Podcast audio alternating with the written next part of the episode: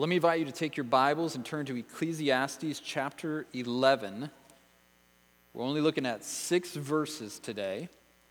Ecclesiastes chapter 11, verses 1 to 6. If you don't have a Bible with you, you're welcome to use one of the blue Bibles in the pew in front of you. And if you do, you can find our passage on page 622. 622.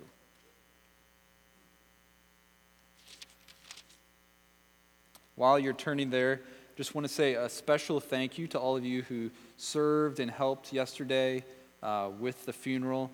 Uh, special thanks to Jean for all your coordination in the kitchen. Um, it was a, funerals are never good days, but it was good to, to be with church family and to honor Dick and his Savior together. So now, hopefully, you're in Ecclesiastes chapter 11, starting in verse 1. Hear the word of the Lord. Cast your bread upon the waters, for you will find it after many days. Give a portion to seven or even to eight, for you know not what disaster may happen on earth. If the clouds are full of rain, they empty themselves on the earth. And if a tree falls to the south or to the north, in the place where the tree falls, there it will lie.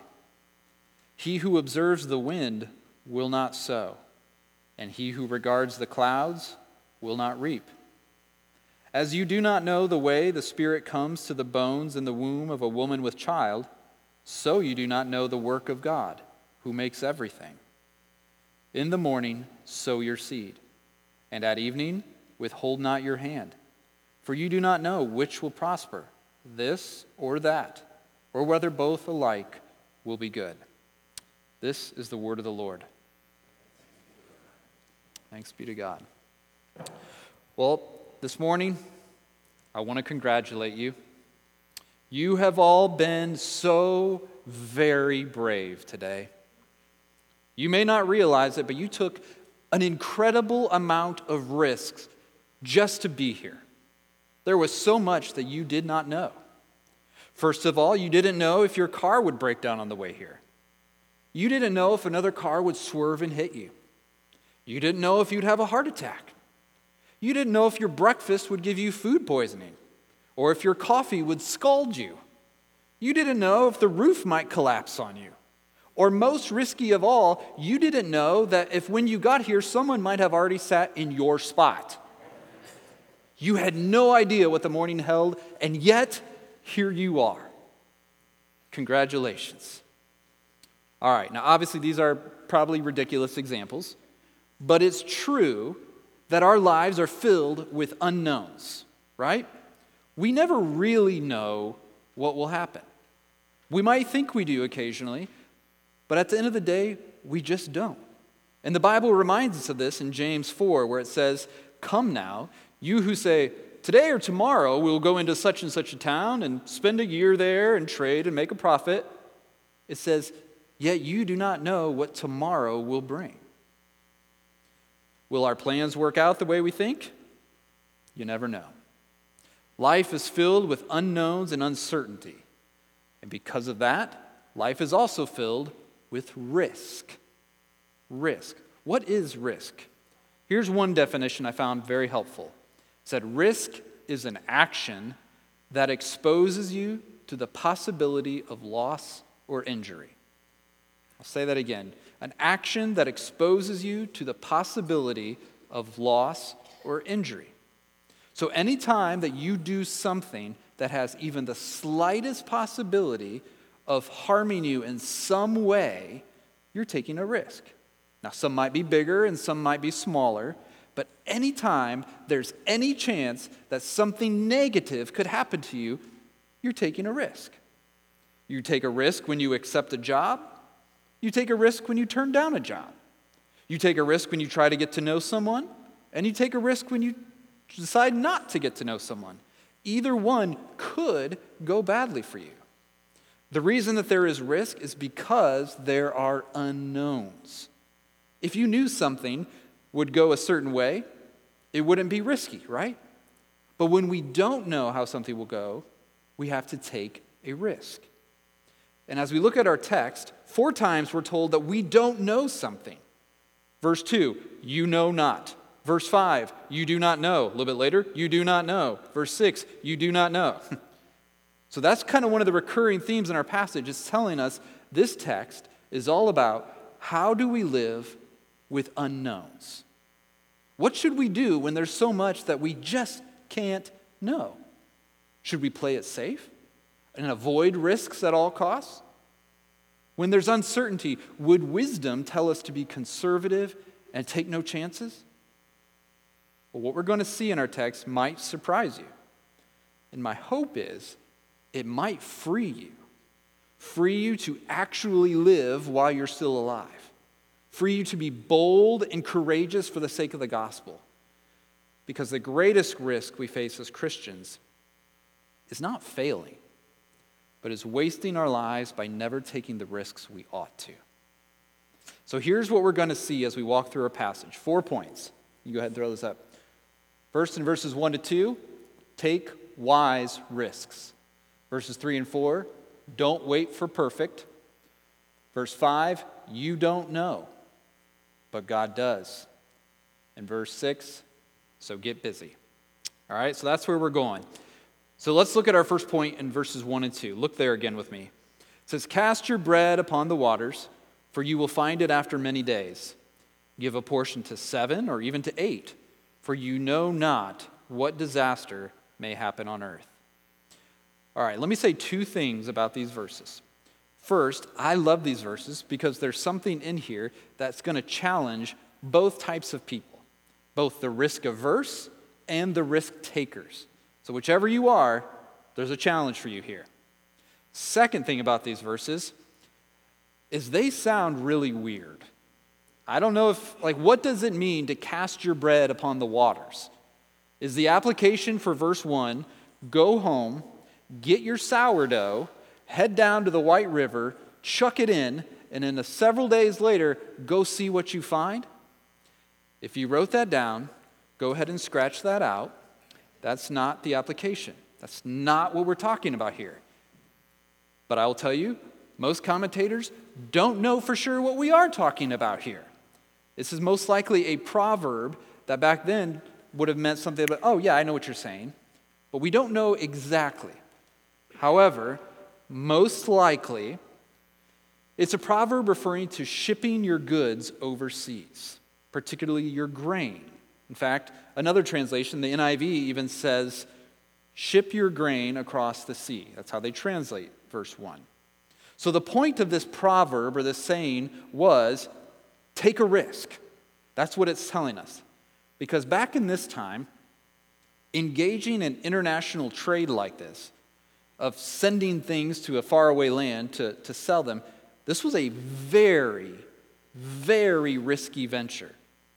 This involved loading up your grain, so all the stuff that you just invested time and money into planting, working hard, then you harvest it. Now, this represents a lot of your net worth.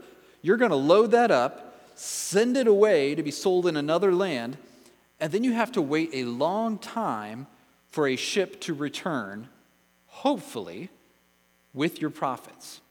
I say hopefully because sea travel at this time was fraught with risks. There are many, many, many, many shipwrecks on the bottom of the Mediterranean Sea here.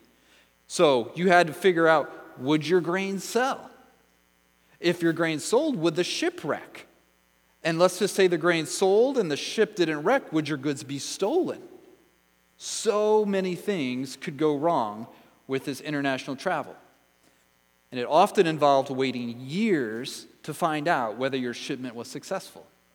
We see from 1 Kings, Solomon sent ships regularly, and it says that every three years they would come. So imagine sending us out saying, All right, here's, here's your wedding, your wedding savings, your 529 for your kids to go to college. It's getting on a ship, and let's wait three years and see if you can get married and go to college. That's what this was like. This was a very risky venture. So the question is, why do it? If it's so risky, why do it? Well, because there was also great gain to be had. Successful shipments were very profitable. So the risk was a worthwhile risk. Now, it's important to know that not every risk is worthwhile. If what you could lose is worth more than what you might gain, that's not a worthwhile risk. But this casting your bread upon the waters, this was a worthwhile risk. And what I want you to see is notice how this risk, it's really a venture of faith. Look, look at what's involved here. There's kind of four elements. First, it requires trust.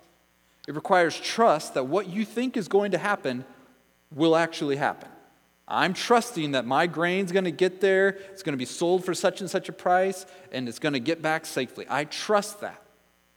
Second, it requires total commitment. Remember, bread here is used in the sense of your goods, your livelihood. This is what you have. And you're saying, I'm all in. I have skin in the game. I don't just hypothetically believe this, I'm showing it by taking an action. So it requires trust, it requires total commitment, and third, it looks forward to a future reward. Why am I doing this? Because I think someday, after many days, I'm going to get a reward. And fourth, it requires patiently waiting because it's after many days. It's not instant gratification. It's I'm doing this because I believe at some point in the future, this is going to turn out for my good. And until then, I will wait. So, verse 1 is really calling us to take faith filled risks. Even if there are dangers, it might fail, you might look foolish, but if the reward is worth it, take a risk. Now, the more naturally adventurous ones of you are out there saying, That's right, amen, let's go, let's take some risks. But hold on, because we have to see verse 2 as well. Verse 2 is where the more naturally cautious ones among you will get excited, albeit in a more subdued fashion, probably. Because what verse 2 is telling us is that while we take risks, we still need to use wisdom. Specifically, we're told to give a portion to seven or even to eight. Why? It says, For you do not know what disaster may happen on earth. Okay, so what's this telling us? Keep in mind, we're still talking shipping here, still the same scenario. So it means to spread your grain out over seven or eight different ventures, possibly seven or eight different ships. In case something happens to one or two, you still have the others. We understand this, right? In our day, we would say, don't put all your eggs in one basket. Same idea. The idea is spread out your risk, diversify. The fact that there are risks didn't mean, okay, well, then don't do the shipping altogether. That's a horrible idea. Something might go wrong. It says, no, no, no, no. Still take the risk, just be wise about how you do it. Because if you do, if you do withdraw and you don't take part, you'll miss out on the possible rewards. He says instead of doing just one or two ventures, where if you fail, you'll lose everything, Instead, invest in seven or even eight because some of them may do well and make up for any loss you experience in the others. In other words, take bold risks, but not foolish ones. In other words, take wise risks. Because faith doesn't presume that everything will work out the way we hope it does. Instead, we see that faith recognizes that we don't know what will happen. And it responds by taking wise risks. Okay, so let me, let me try to bring this into our lives more because, so far as I know, not many of you out there are heavily involved in international grain shipping. If you are, Indianapolis is an interesting place for you to live. So, what does this have to do with me? Like casting bread upon the waters, this feels way far removed from my life. All right, here's, here's what I think it's telling you and me. We all have our own bread, if you will. We all have whatever's been entrusted to us by God. We have our money, we have our jobs, we have our homes, our time, our relationships, our very lives. That's it's what we have. And now the call for us here is to cast our bread, to take bold but wise risks to invest whatever we have for the sake of the kingdom, to step out in faith and take risks for the reward of the gospel advancing and God being glorified.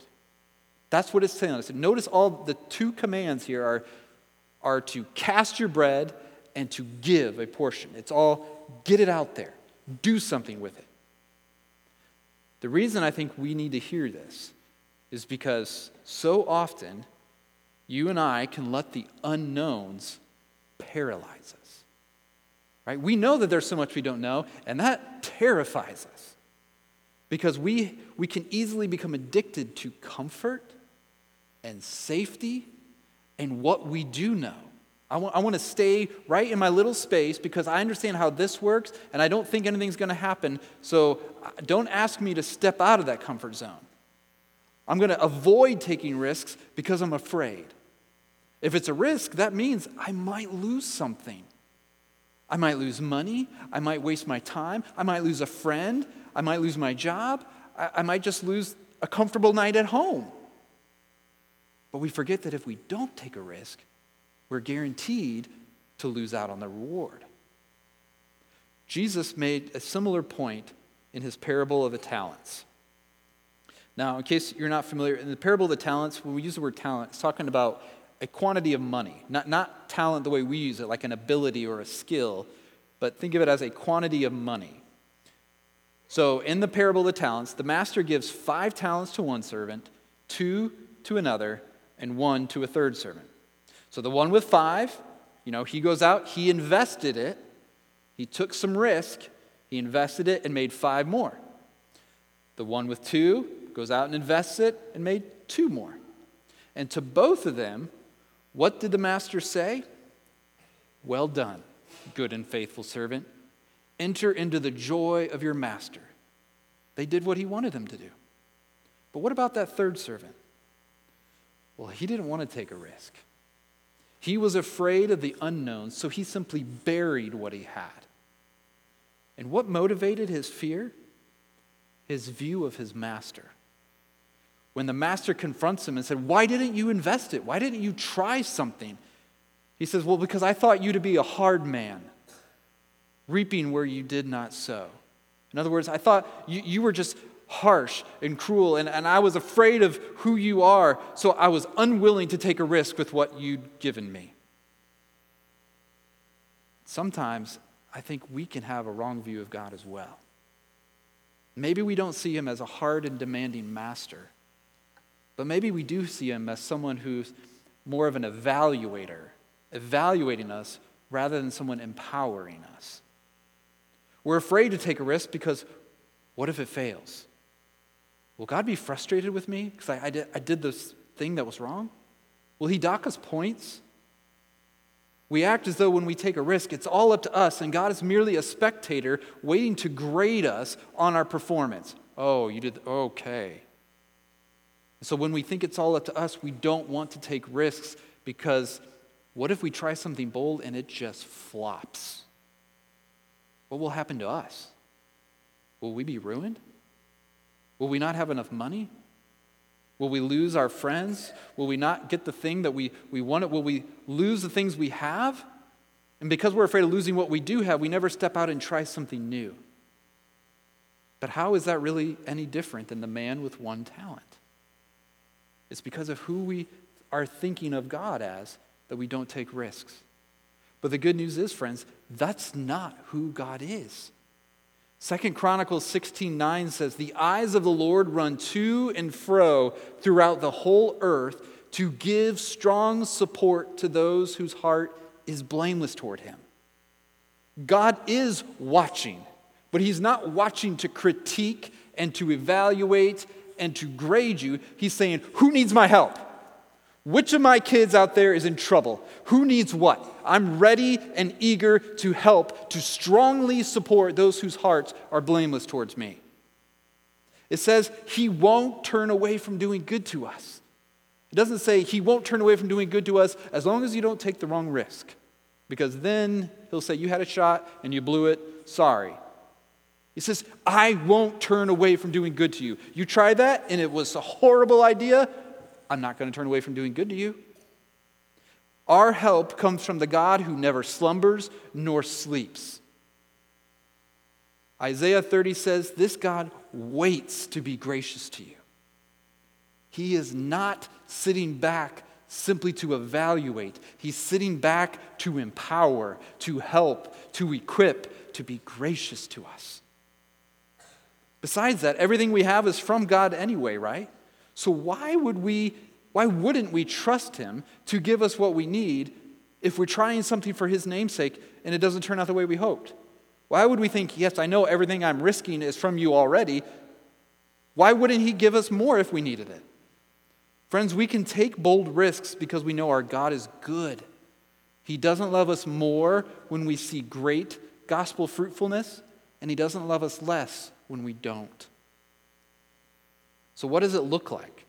You're like, okay, I'm with you in principle, but I need real life examples. What does it look like to trust God and take bold action when we don't know how it's going to turn out? Let me give you three quick examples from the Old Testament. First is found in 2 Samuel 10. There's a guy there named Joab, and he's the commander of Israel's army. And Joab finds himself in a bit of a fix. As he's leading the armies, somehow the enemy gets both in front of him and behind him. So he's got a choice. Am I going to try to run away? Will I simply surrender? Or will I take a risk and fight. He chooses to fight, and so what he does is he divides his army in half and gives half under the control of his brother. He says, All right, you fight the ones in front, I'll fight the ones in back, and if either of us needs help, we'll try to help the other out. And as he sends his brother off to go their separate ways, listen to what he says to his brother. He says, Be of good courage, and let us be courageous for our people and for the cities of our God, and may the Lord do what seems good to him. He's saying, I don't know how this is going to turn out, brother. This could go very badly for us. But let's go out there and let's have courage and let's give it our all, and whatever the Lord thinks is best, He'll do it. Then you've got Queen Esther. In the book of Esther, there's a plot against Esther's people, the Jews. And so, as things are getting tense and they're facing annihilation, her uncle Mordecai goes to her and says, Listen, you've got to go before the king and tell him what's happening. Plead for the people. You're the only one in a position to do this. That's all well and good, except Esther knows that if she goes before the king uninvited, she risks death. Because to go before the king uninvited, unless he raises the scepter to pardon you, you will be killed. So what would she do? Well, do you remember what she told Mordecai? She told him to gather the people and pray, and then said this After you pray, then I will go to the king, though it is against the law, and if I perish, I perish. In other words, I don't know, Mordecai, what's going to happen to me. I may end up just being killed and nothing good will come of this, just one less Jew here. Or God might use me to save an entire people. If I perish, I perish. One last one. Three guys named Shadrach, Meshach, and Abednego. These were Israelite captives in Babylon, where the king, King Nebuchadnezzar, made a giant golden statue and then created a law saying every time you hear the trumpet, you got to bow down and worship the statue of me. However, when the trumpet blew, Shadrach, Meshach, and Abednego did not bow down because they only worshiped the true God. So the king threatens them, saying, If you don't bow down, I'm going to throw you into this fiery furnace, this room of flaming hot fire, I guess. It's really hot. And so, as he's threatening them, saying, This is what's going to happen, here's what they say if this be so, our God, whom we serve, is able to deliver us from the burning fiery furnace, and he will deliver us out of your hand, O king. But if not, be it known to you, O king, that we will not serve your gods or worship the golden image that you've set up. Do you hear it again? We believe that God is able, and we believe he will deliver us. But even if he doesn't, we still won't worship your idol. I don't know how this will turn out, but I'm putting my future completely in God's hands. They took a risk and left the results up to God. And the call in our passage this morning in Ecclesiastes is for us to be like that. To not let all the scary unknowns in life stop us from taking action, but to trust God and take wise, worthwhile risks because we know what our God is like and we have a reward worth risking for. In fact, as I was meditating on this passage this week, my prayer has been that God would make us a church filled with Esther's and Shadrachs and Meshachs and Abednego's. I love what one commentator said about this. He said, rather than holding on to what we have, hoarding it all for ourselves, which is the error that the man with the one talent made in the parable Jesus told, he says, God invites us to be venture capitalists for the kingdom of God. It is about having the holy boldness to do seven or even eight things to spread the gospel and then waiting for God's ship to come in. Some of the things we attempt may fail, he adds, or at least seem to fail at the time, but we should never stop investing with the gospel in as many places as we can.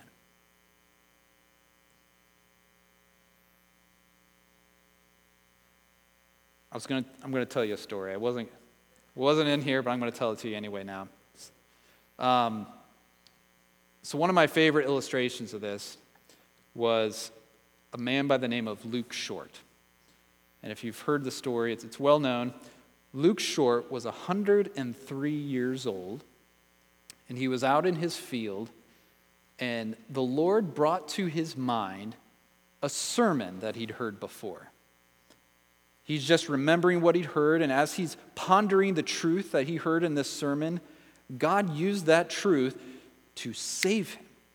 And he was converted there at 103 in his field because he remembered a sermon that he'd heard previously. He died just, just three years later at 106, um, and his tombstone said something to the effect of it was much more eloquent than this, but like, an old man, but a babe in grace. Saying, like, according to the flesh, he was really old, but he was a really new Christian. Now, that's all amazing. You think just the fact that God could use a sermon, suddenly save a guy who's 103.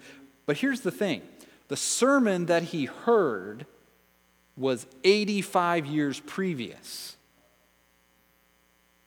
on another continent.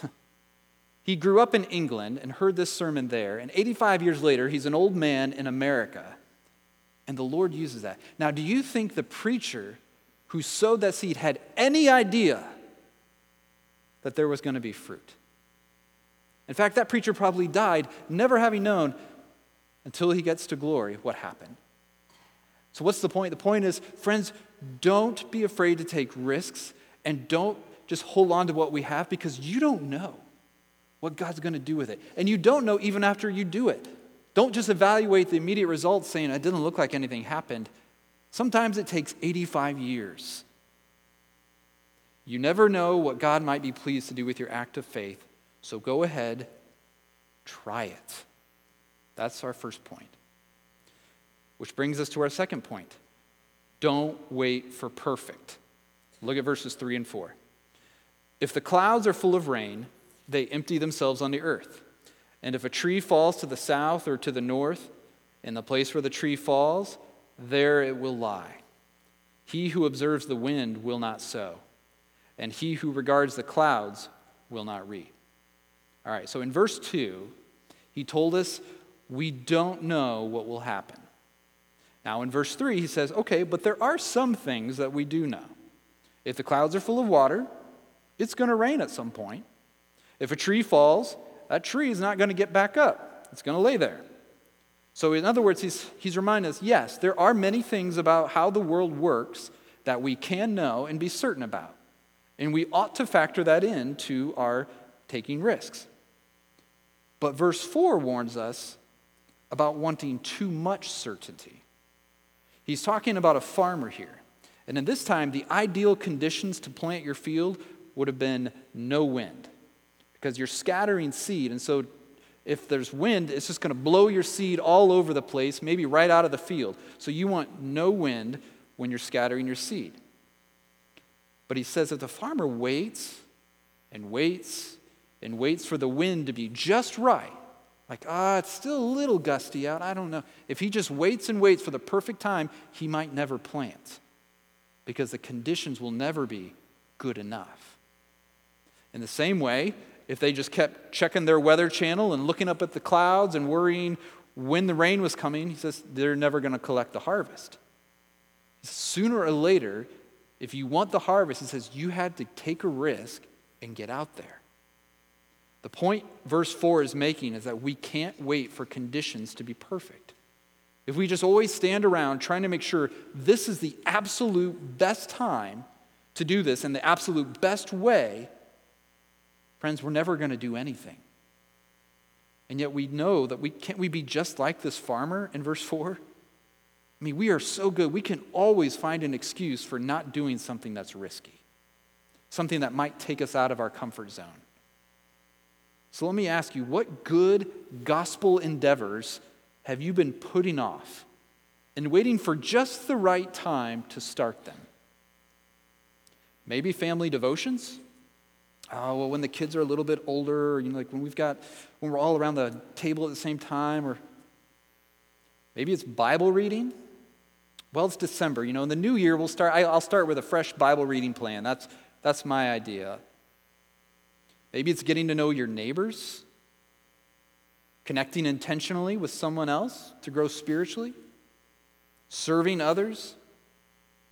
What are the winds and the clouds in your life, the conditions that you use as excuses to not take action?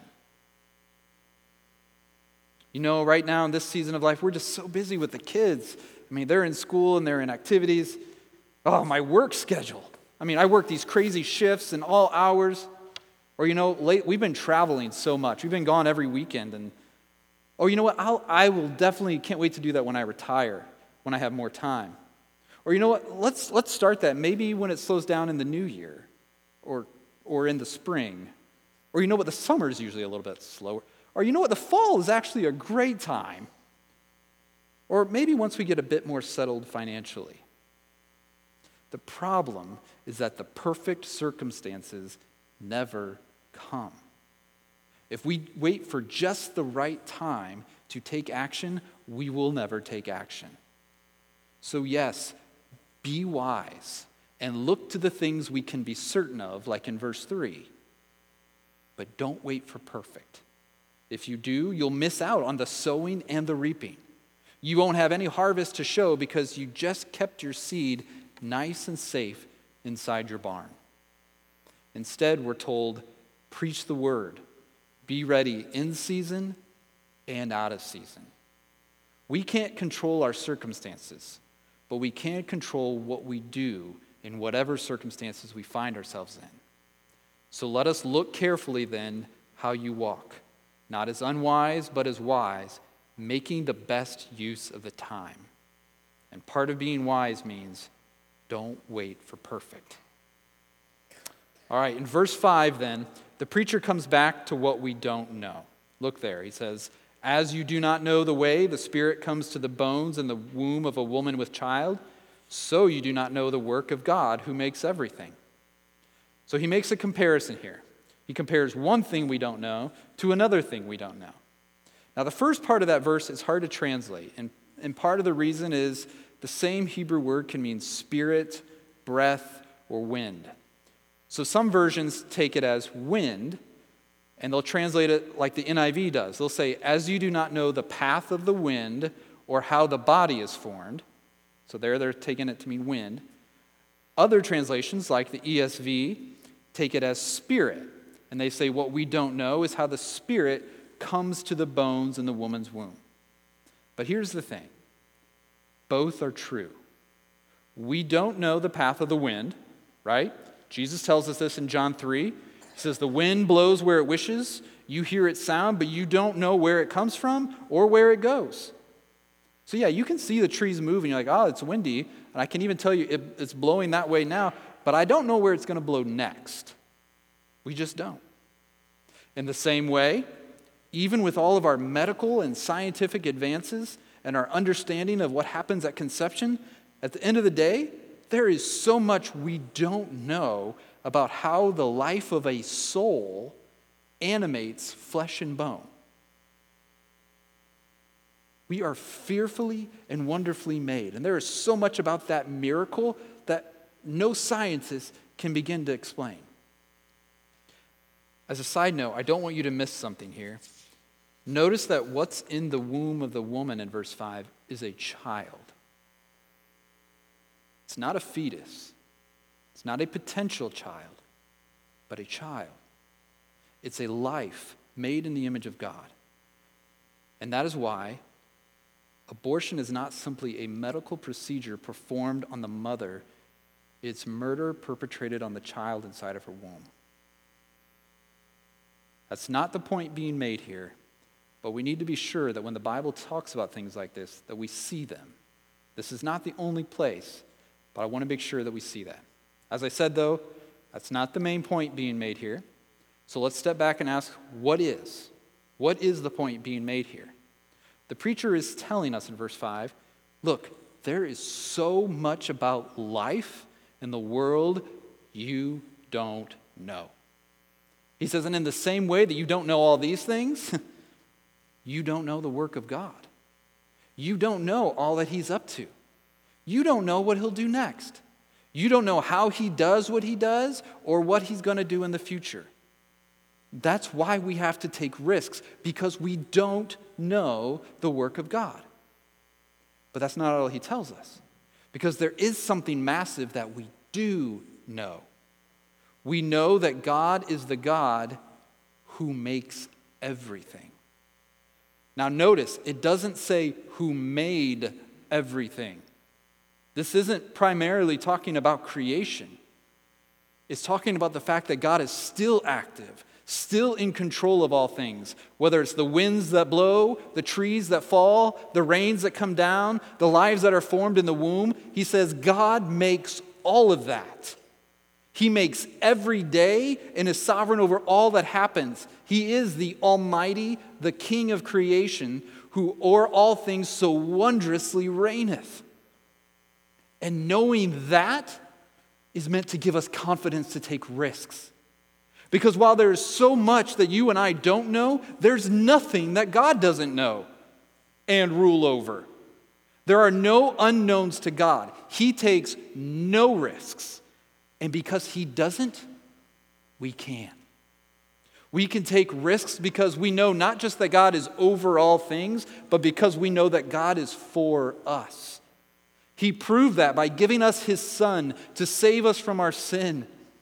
Friends, Jesus died to pay for all of our unbelief and all of our fearful failure to trust Him. For all the times that we think we know what's better and we want to play it safe because we don't trust that what He says is better.